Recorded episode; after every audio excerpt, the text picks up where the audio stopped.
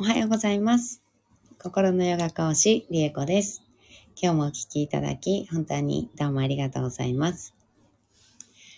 今日は12月1日金曜日です。えードゥルガーマントラは13日目になりました。今日も14回唱えていきたいと思います。いや、ついについに12月ですね。12月に突入しました。なんか11月中にやらなきゃいけなかったなーって思ってたことがいくつかやってないことがありまして。昨日一生懸命ね、あのやってたんですけど、あの結局終わらず、あの今日もやろうって思ってます。えー、ね、うん、ちょっとね、やっぱりパソコン仕事であったりとかね、あの、事務仕事っていうんでしょうかね。あの、そういったことがね、本当にね、いつも言ってんですけどね、あの、苦手っていうか、あの、腰が重いんですよね。本当に腰が重くて。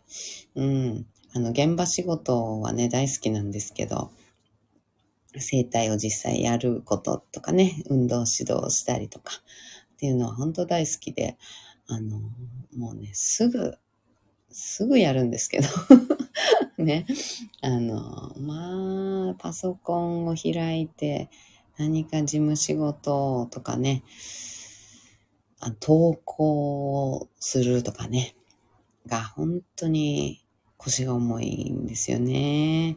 うん、いや、本当ちょっとどうにか、外注でもしたいなーって思ってるぐらいなんですけどね。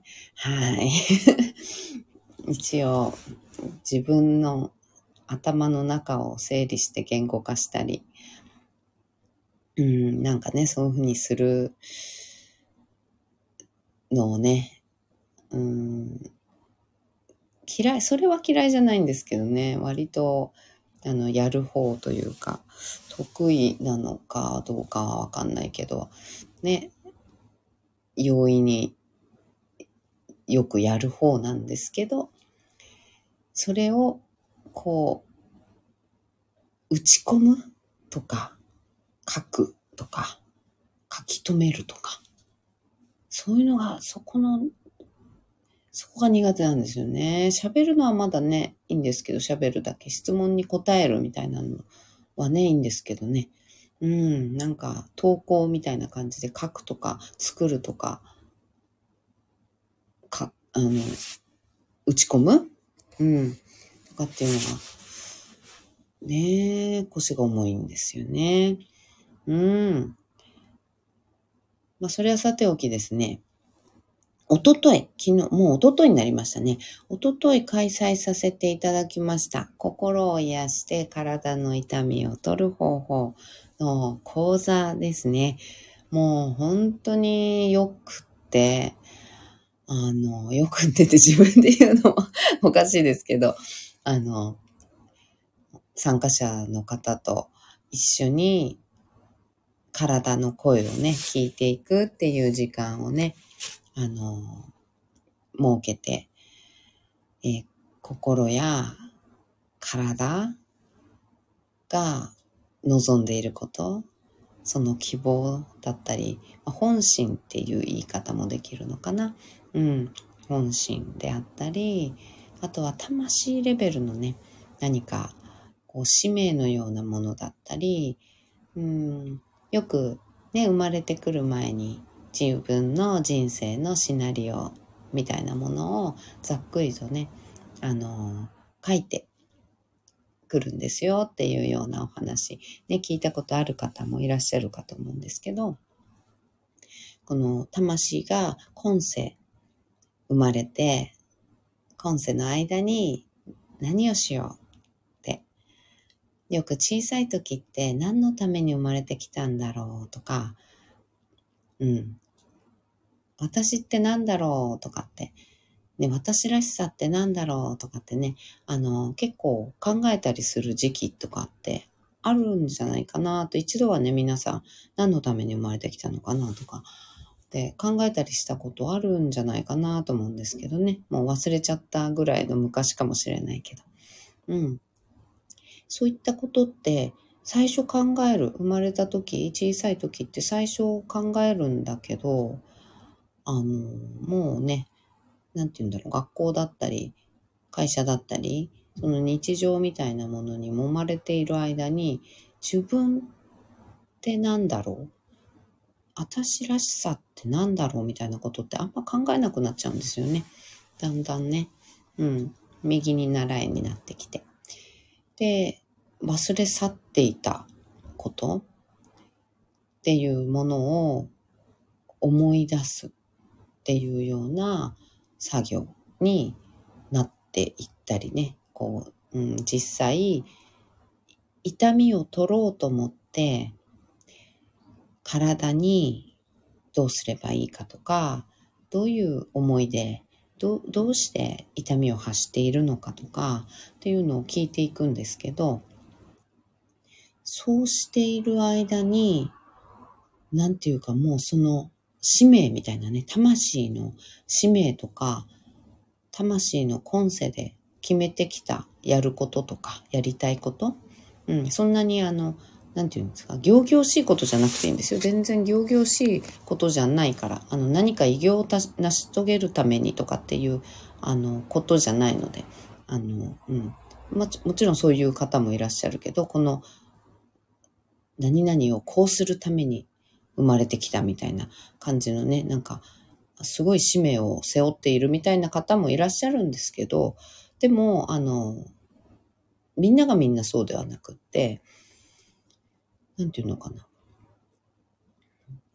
自分は、こういう体験をしたいとか、今世でね、こういう体験をしたいとか、こういう、なんていうのかな。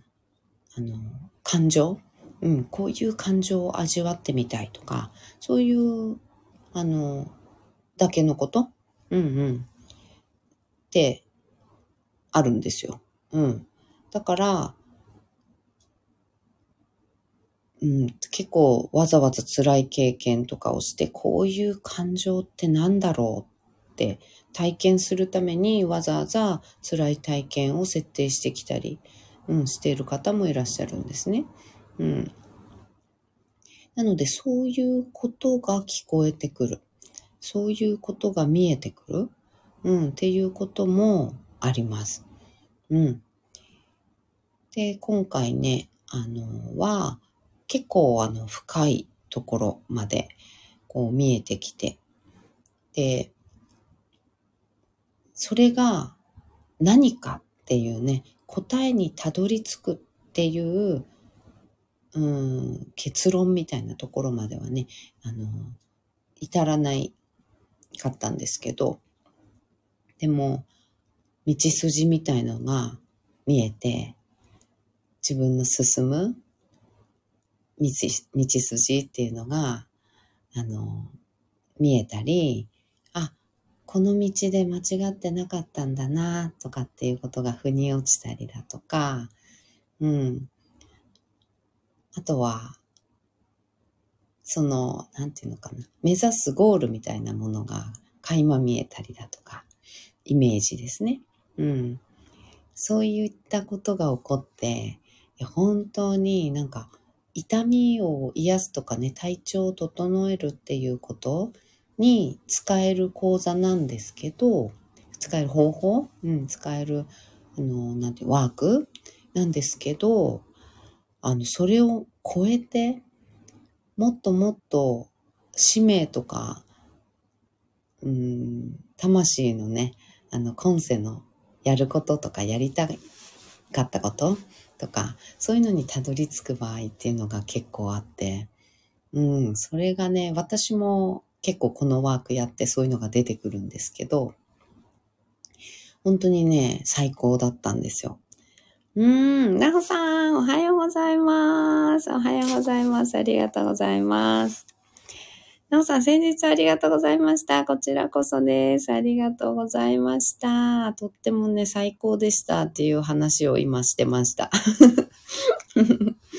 うん。いや、本当に、ね、あの、よかったと思って。うん、そういったね、もちろん体の痛みの原因っていうのを聞いていくっていうようなことで、それが解消できたら、あの、痛みが和らいでって、あ、なんかいつの間にか痛くなくなってるっていうようなね、ことがね、結構、割と私は4日で治ったんですけどね。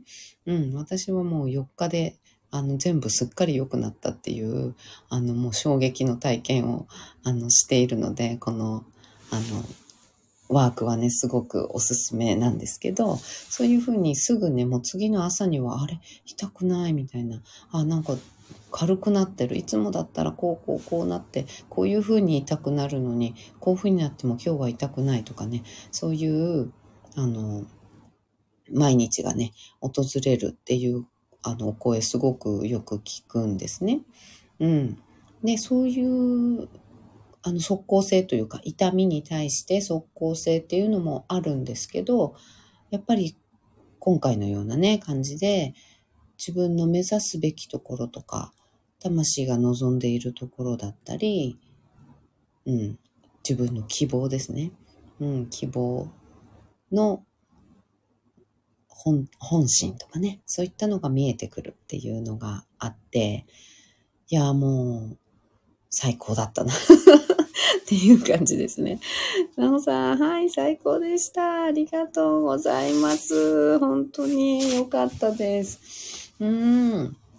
いやー、本当に最高だったなーって、あの、振り返って。うん、振り返っては、あ、よかったなー振り返っては、はあ、最高だったな ってね、あの、思ってんですけど。うん。いや、本当になんかこう、ほっこりもするっていうのがいいですよね。なんかこう、うん。楽しくて、さらに、やっぱほっこりした、あの、空気感。やっぱり自分の本心とか、本当の心の中の希望っていうのが解放できて、自分で知れる自分で知れるであったり、自分の心と手をつなぐような、和解するような、うん、向き合うような、そんな体験すると、やっぱりすごく心の底から癒されるというか、ほっこりするというか、うん。なんかそんな感覚があるんですよね。本当になんかね、幸せを、あの、ずっとね、あの、講座終わった後から、はあ、幸せだなっていうのがね、ずっと続いてる感じ、うん、です。なおさん、自分の道が間違いではないということ分かりましたね。なおさん、本当にそれが、もう、ひとまず本当に、あ、最高だなって思ったとこでしたね。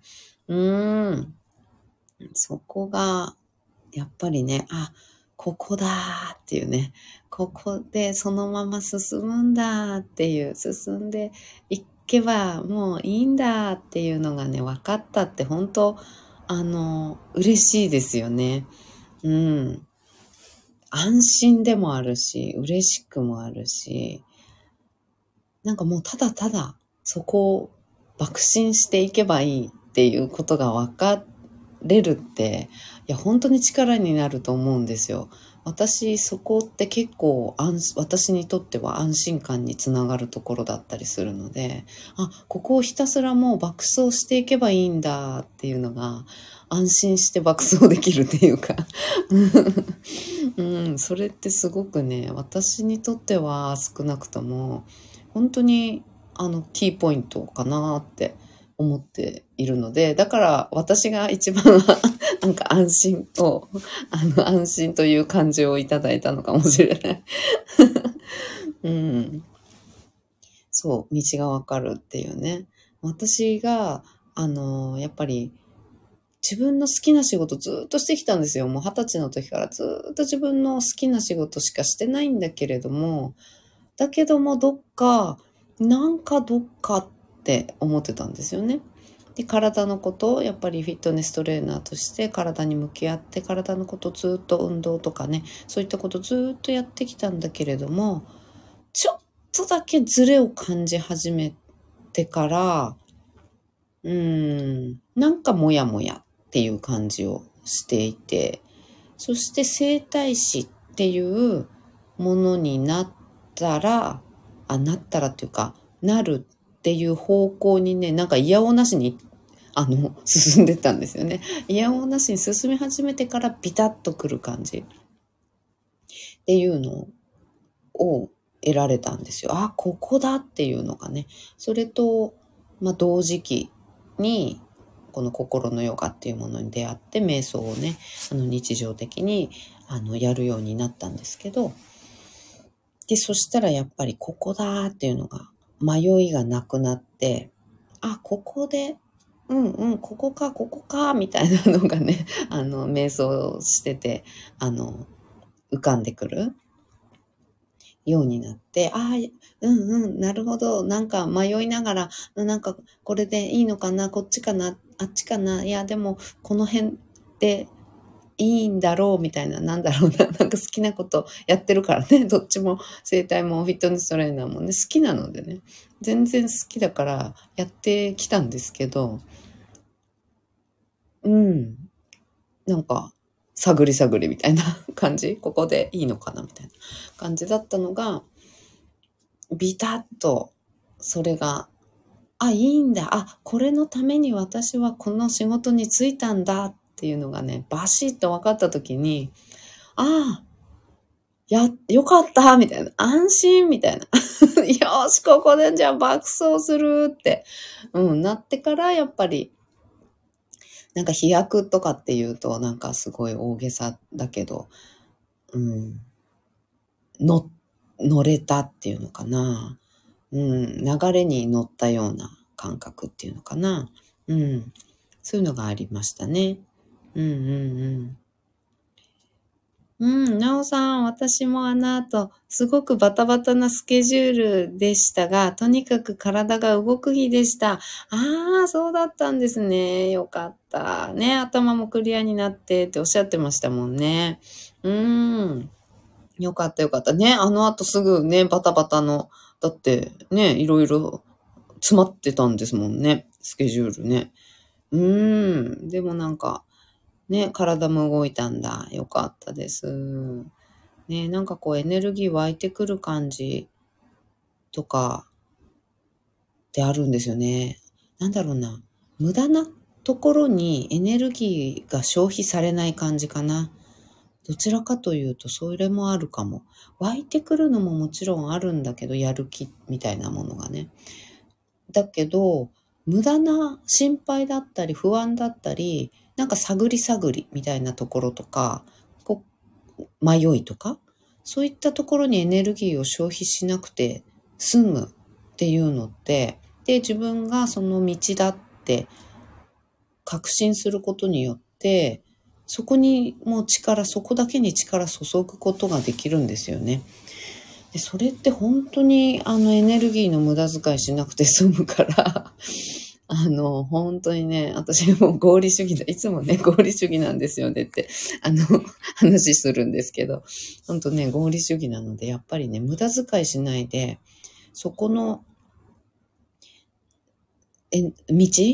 自分が、あ、ここだってバシッと来た、確信したその道に迷わずエネルギーを注げることって、本当にね、あの、新たにいっぱいエネルギーがどんどん湧いてくるとかっていうことじゃなくても、無駄遣いしないで、あの、その道だけに注力できるってね、いや、本当にありがたいことなんですよね。うん。って思ってます。私すごく。うん。だから私もそういう、やっぱり瞑想とかね、し始めてから、ここだっていうところだけに注力する感じ。うん、自分の道を確信したその道だけに、あの、エネルギーを注げるようになったので、やっぱりね、あの、動けるんですよね。うん、動ける力が湧いてくるかのごとく。うん。ほんとそんな感じ。で、思ってます。うん。だからね、この、うん、なおさんよかった。ねほんとよかったです。よかった。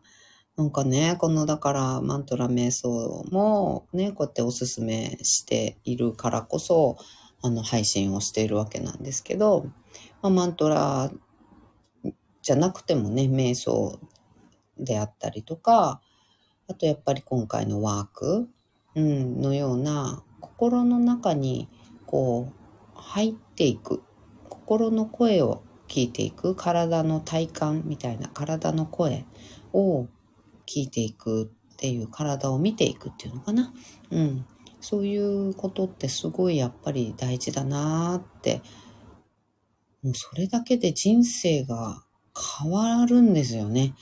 うん、人生が変わるとかっていうとすごい抽象的な言い方で、なんかね、ピンとこない、うん、方もいらっしゃるのかなっても思うんですけど、もうそういう表現でしかうん、ちょっとね、表現しにくいぐらい、やっぱり変わる。うん。あ、ここだったんだって。なんか、あーって、なんかそこからもう、あなんか改めて人生が始まりましたっていうぐらい、今生まれましたっていう 思うぐらい、もう今までの人生とは違う感覚。うん。で、が来たりね、します。あ、でもそれはマントラ瞑想だからこそかもしれない。うん、それ本当私はマントラ瞑想で深いところまで、なんかやっぱり、なんかね、なんて言うんだろうな。自分と向き合うだけじゃなくて、何か、やっぱり大いなる何かの力を借りているような、あの、感じになり、なるんですよね。うん。何か宇宙なのか、神様なのか、ハイヤーセルフなのか、何かはわからないけど、私だけじゃない何かの力を借りて、つながっていく自分自身とつながっていってるような感覚、うん、がマントラ瞑想だったりするので、うん、だからこそやっぱりね、あの、押してんですよね。マントラ押し。マントラ押ししてんですけど、うんうん。そんな感じ。うーん、なおさん、私だけじゃないんですね。うーん、もちろんですよ。うんうん。うん、なおさん、やっぱり、真髄に近づくってのは素晴らしいですね。いや、本当です、本当です。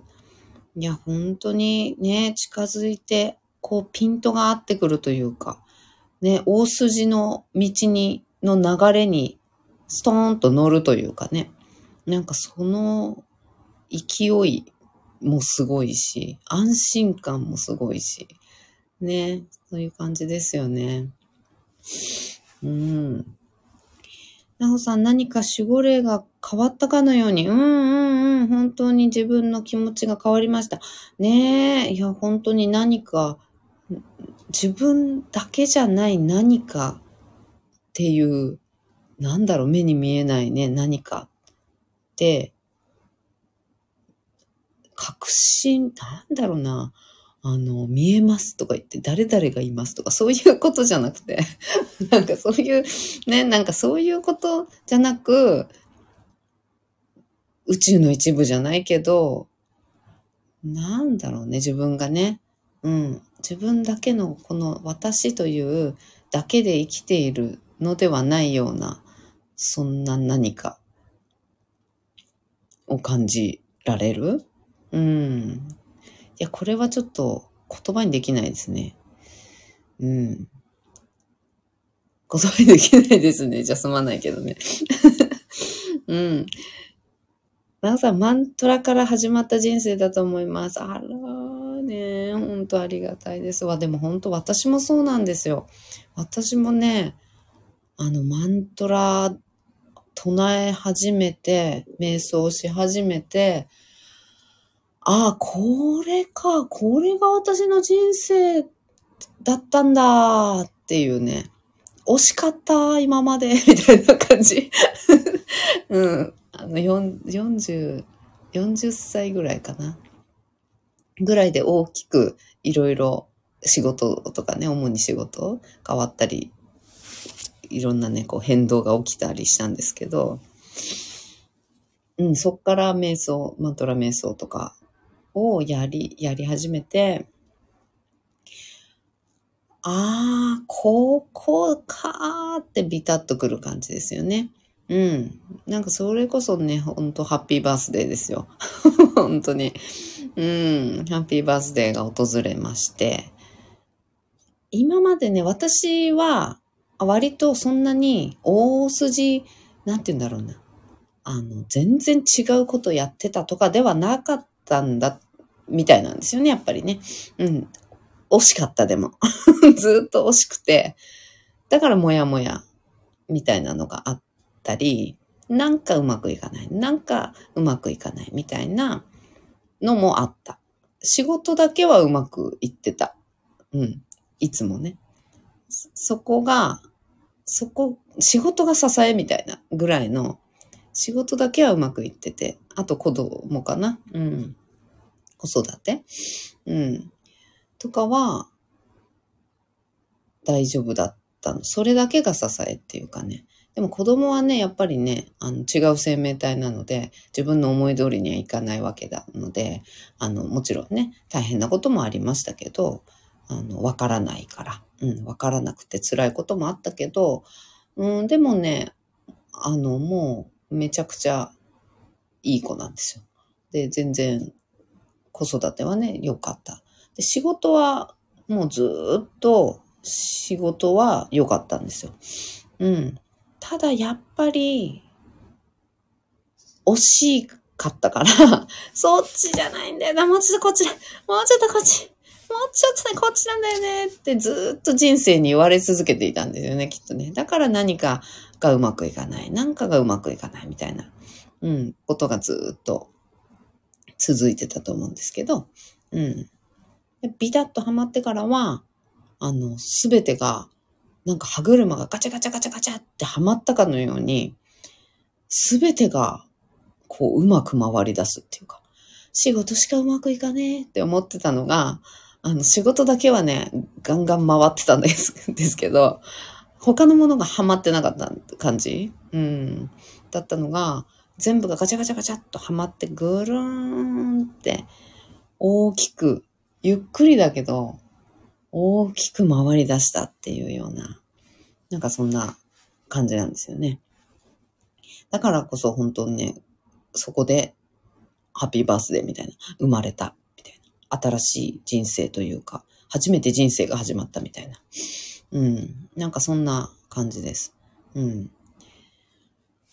うん、なほさん、ただマントラに出会えるまでにその力があり、うん、ぐっと修正されてマントラの道へ導かれたような気がします。いや、本当にそうですよね。いや、本当にわかります。うん。今までそこに行きたくとも行けなかったから自分の中であがいてあがいてきましたが、うん、今はすごく腑に落ちる道を歩いています。うーん、よかった。気持ちが変わるんですよね。ね。うん。心の中の空間が大きくなったような。うんうんうんうん。うん、なおさすごくわかります。ああ、よかった。嬉しい。嬉しい。この感覚はなかなか共有難しいんですよね。うん。そう、難しいけど、共有、こういう風にね、共有できるのめちゃめちゃ嬉しいですね。うんうんうんうん、嬉しい。いや、本当によかった。うん。いや、よかったです。そう。ね、そうなの。その力があってあったんだけど、最初からあったんだけど、あの、なんて言うんだろう。お、ぐっと抑えられてきたっていう感覚ですよね。うん。ぐっと抑えられて、周り、それは周りに抑えられてきたかもしれないし、自分自身が抑えてきた。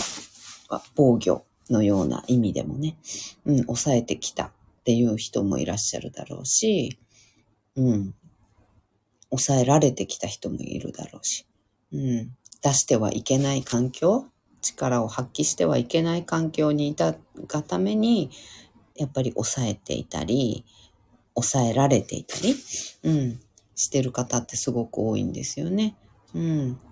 何か、何かが違う。なんだろう。なんだかわかんないけど、何かが、なんでかうまくいかないとかね。こういうことがいつも起こる。だけど、いつもこういうパターンになるとかね。そういう方は、あの、そっちに導かれていらっしゃいますので、あの、こそっちっていうのはこっちね。うん。導かれている。でもそれはマントラ瞑想、あ、でもね、このあの配信をね、聞いてらっしゃるということはもうそういうことだと思うんですよ。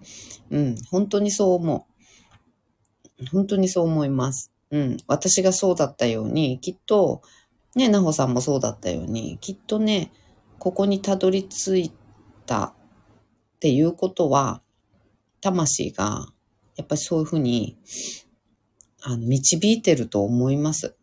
うん。いや、ほんとそう思うう。ん。なのでね、あの、この配信ね、聞いていただいたり、いろんな、あの、マントラ唱えてますので、過去の配信とかでね、うん、あの、いろんな意味とか効果っていうのがマントラ違うので、そういったあの、マントラ見ていただいて、聞いていただいて、で、自分に、あの、今のね、自分にこう、なんかしっくりくるようなマントラあったら、それをね、繰り返し聞いていただいたりとか、うん、するとね、あの、すごいいいと思います。うん。うん、なおさん、そうなんですよね。ねえ、うん。ねえ、りえこさんと何のつながりもなかったのに、本当ですよね。いや本当にここの、この配信でね、つながっただけなのでね。いや、本当にそうなんですよ。ね、リアルでね、あの、知っているわけでもなかったし。うん。いや、本当に私のことをね、見たことあるわけでもなかったわけなので、で、それでやっぱりここに導かれてくるっていうのが、いや、本当にそういうことだったんだろうなっていうふうに、後から考えるとなんですけどね。うん。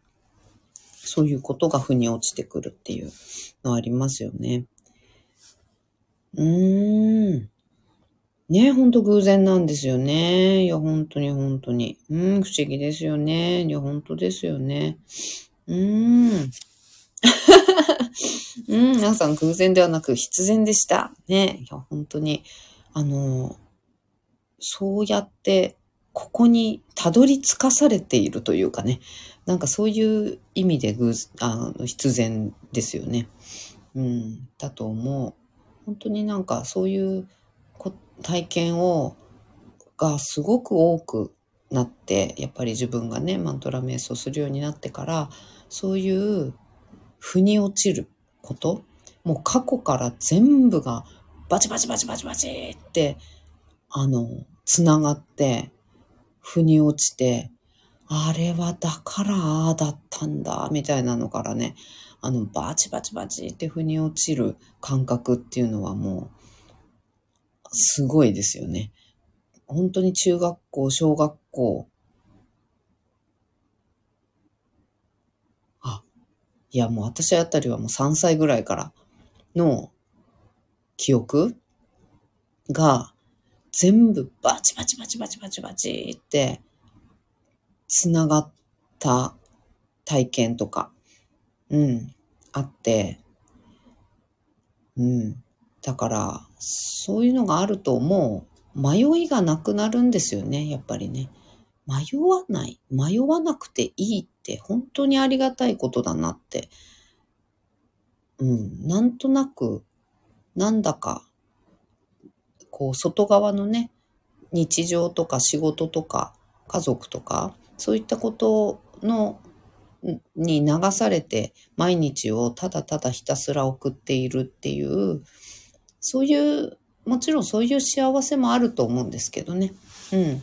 そういう変わらない日常っていう幸せっていうのはあると思うから、あの、それを選び取りたい人はもちろんそれを選び取るっていうのがいいと思うんだけれども、何か違和感を感じていらっしゃるのであれば、やっぱりね、あの、踏み出すってすごい大事だなっていうふうに、あの、やっぱ思います。自分の体験でもそうだし、自分の講座生の体験、うん、っていうのを聞いてもそうだし、自分の同期の、あの、心のヨガのね、あの、習った、あの、同期の、うん、人たちの話とかを聞いてもそうだし、うん、やっぱり、間違いないな。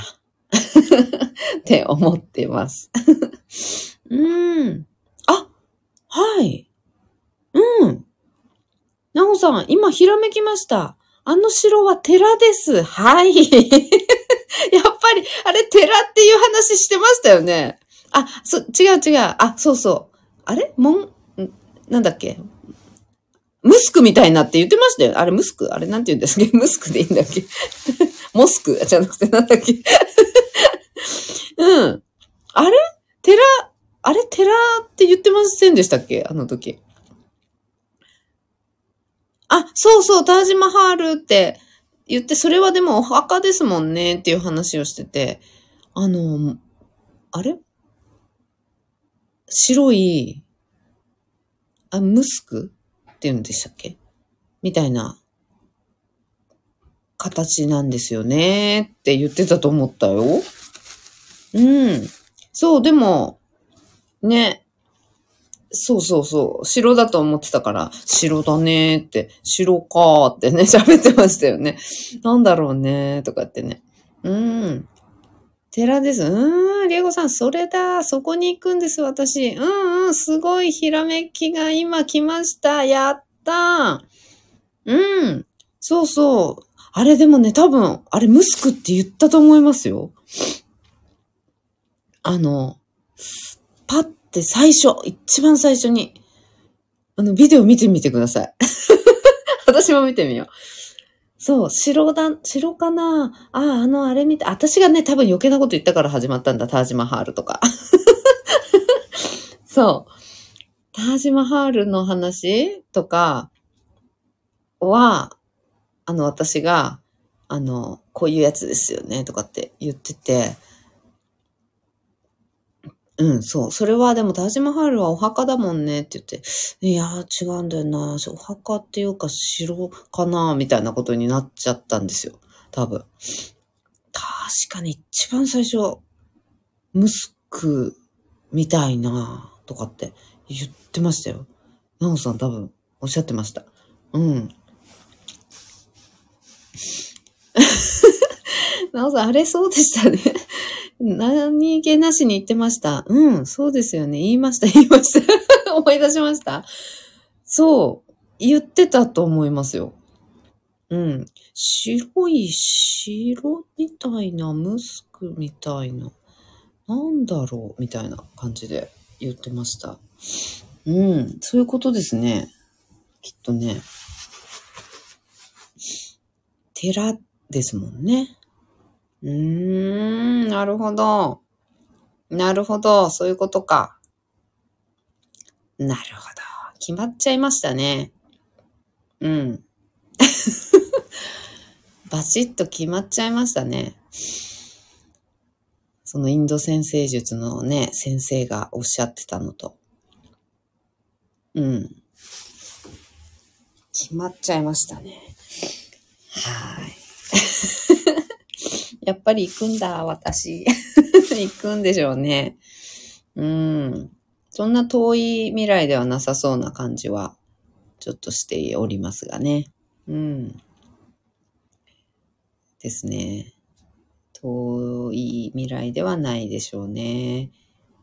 まあでもそれはね、今の現実の生活と折り合いをつけながらっていうことにはなってくると思いますのでね。あの、折り合い何もつけないでバシッともうね、あの、明日からみたいな感じでね、バシッとやられる方ももちろんいらっしゃいますし、うん、様子を伺っている間に、やっぱり、あの、なんていうのかな、老後とかにね、あの、初めて動き出せるみたいな感じに、6、まあ、60とか、あの、退職してからとかね、うん、に初めて、あの、動き出せるっていう方もいらっしゃいますしね。うん、それは動き出すタイミングっていうのは、あの、やっぱりご自分のタイミングでいいと思うんですよね。うん。でも、多分そこまでね、なほさん、あの、タイミング見計らって65歳とかまでは、じゃあ仕事をしてとか、あの、そっから退職したらやろうとかって多分、いや、私の予想ですよ。多分そこまで待てない。多分そこまでね、待てない感じが、あの、しちゃってる、私はね。うん。いや、けど、でも、ね、やっぱりね、あの、ご家族であったり、ね、会社っていうのかな、お仕事であったり、うん。で、あるのでね、責任もあったりするのでね、うん、タイミング、やっぱりね、あると思いますが、タイミングが来ると思います。うん。来ると思う。遅かれ早かれ 来ると思います。うん。うん、そうですね。なんかそんな気がしてます。うん。皆さん多分人生の流れがそうなる気がします。うん、うん、うん、うん。ねえ 爆笑してる。うん。そうですね。でもそのタイミングっていうのはね、流れがバチッとすぐ来るかもしれないし、ね、しばらく経って折り合いがついて、なんとなく、ね、あの、大丈夫そうになタイミングが来るかもしれないし、うん。ね、それはわかんないですけどね。うん、なおさん、自分だけが気づかないってすごいですねいや、そういうのありますよね。自分のこと自分でわかんなかったりするし、ね、自分だけが気づかない ってね、ありますよね。あります、あります。うん。だからこそやっぱりね、一人でやるより、なんかこう、人が、人の感覚とか、人の、なんだろうな、見識であったり、うん、やっぱ感覚っていうところかな。感覚、うん、とかを借りて、一緒に考えてもらったり、発想みたいなのを出してもらったりするのって、すごいいいですよね。私今回すごく思って、やっぱり自分の中にしか答えはないから、やっぱり人がどうこう言うことじゃないと思っているし、うん。あの、瞑想、マントラ瞑想してれば自分の中から湧いてくるからそれが答えだからそれでいいっていうふうに基本的には思ってるんですけどでもやっぱり自分で気づかないことってあるんだなってやっぱり思うし今回特になんかこう一緒に考えたりとかしてで何かこう言ったこととか言われたことではってピンときたりとか、なんかそういうのってありますよね。うん。あ、そういうことかとかってね、なるときってありますよね。人に言われてね。うん。うん、そういうのも大事なんだなーってなんかすごく思いました。私一人で割と、あの、マントラ瞑想、コツコツ、コツコツっていうか、まあコツコツ自体は苦手なんですけど、でもマントラ瞑想だけはあの、できる。うん、から、そうやって一人で自分と向き合うっていうだけだったけど、うん。ああ、なんかそうやって人とシェアする？こう、自分が湧いてきたものシェアするってすごい大事なんだなみたいな、うん、感じがすごいね、今回特にしましたね。うん。はーい。いやー。楽しかった。よかった。良き時間でした。今日も講座もね。うん。マントラ行きましょう。本当ですね。危ない危ない。また忘れているところでした。はい。また、ね、あの、忘れて終わるところでしたよ。うん、はい。ではでは、ドゥルガーマントラ唱えていきたいと思います。はい。では、座を見つけていきましょう。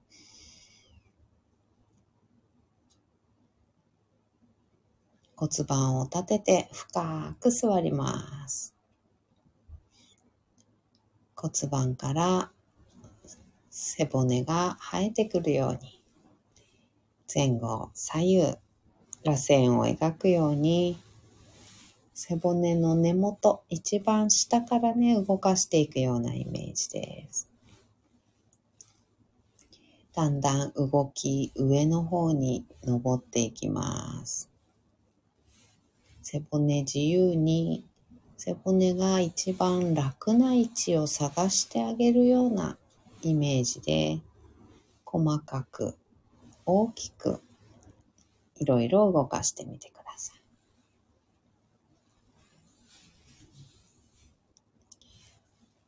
上の方に登ってきて肩甲骨のあたり首のあたりこの辺はね結構凝ってたり、硬く感じる方も結構いらっしゃると思います。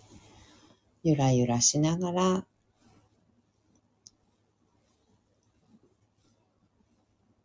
一番楽な位置、ストンと見つけてあげるようなイメージです。頭の、頭を一番背骨のてっぺんにね、ポコッと最後に乗せてあげるイメージです。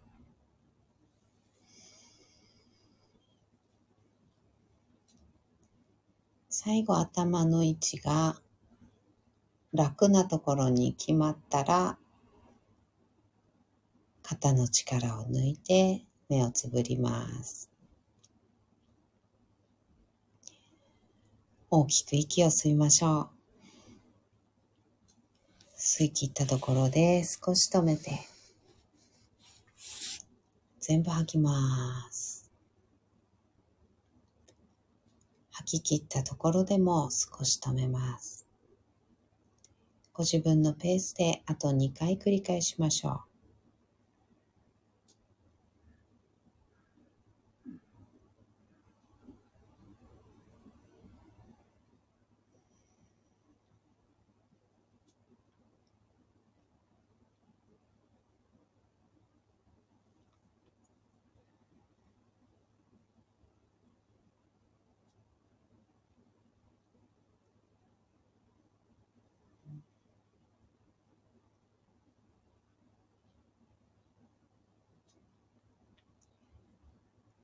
吐き切ったらいつもの呼吸に戻します。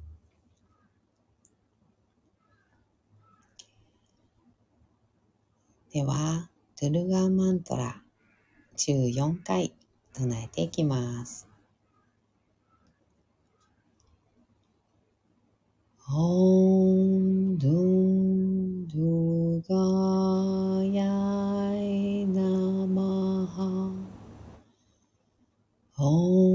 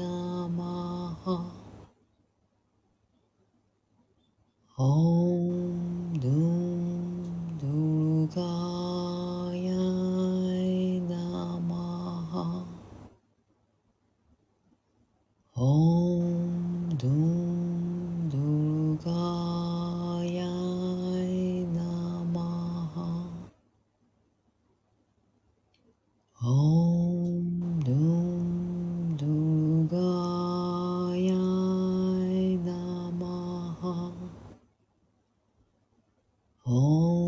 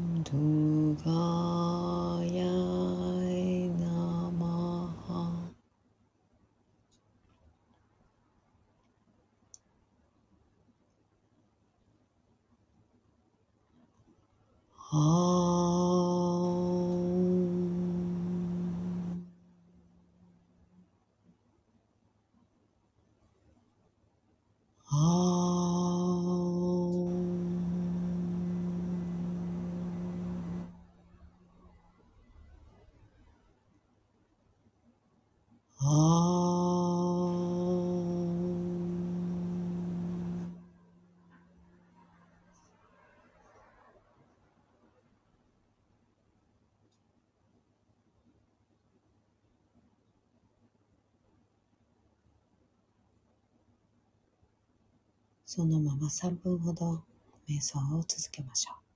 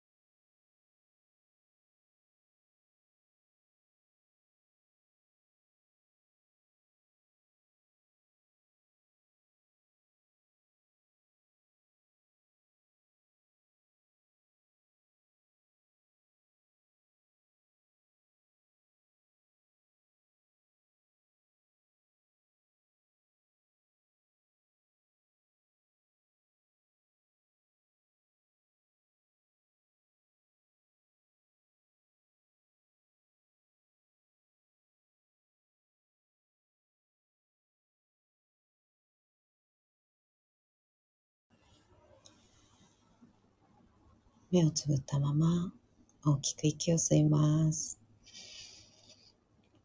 吸い切ったところで少し止めて全部吐きましょう。ご自分のペースであと2回です。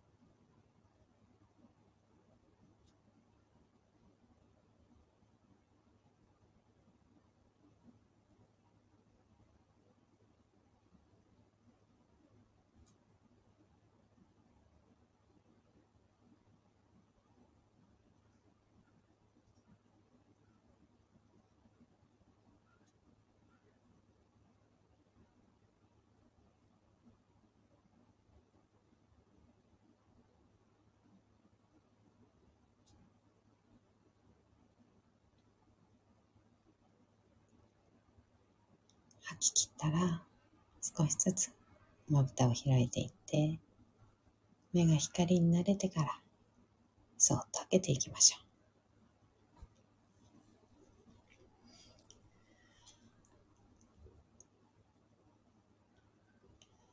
目を開いたらもう一つ大きく息を吸います。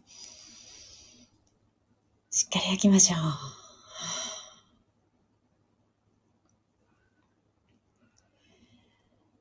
はい。今日もお聞きいただき、本当にどうもありがとうございました。あほさん、今日もありがとうございました。また12月もよろしくお願いします。よろしくお願いします。ありがとうございます。ね、今日1日ですもんね。また忘れて11月何日とか言いそう。よろしくお願いします。今日も一緒に進化を生きていきましょう。ではまた。バイバーイ。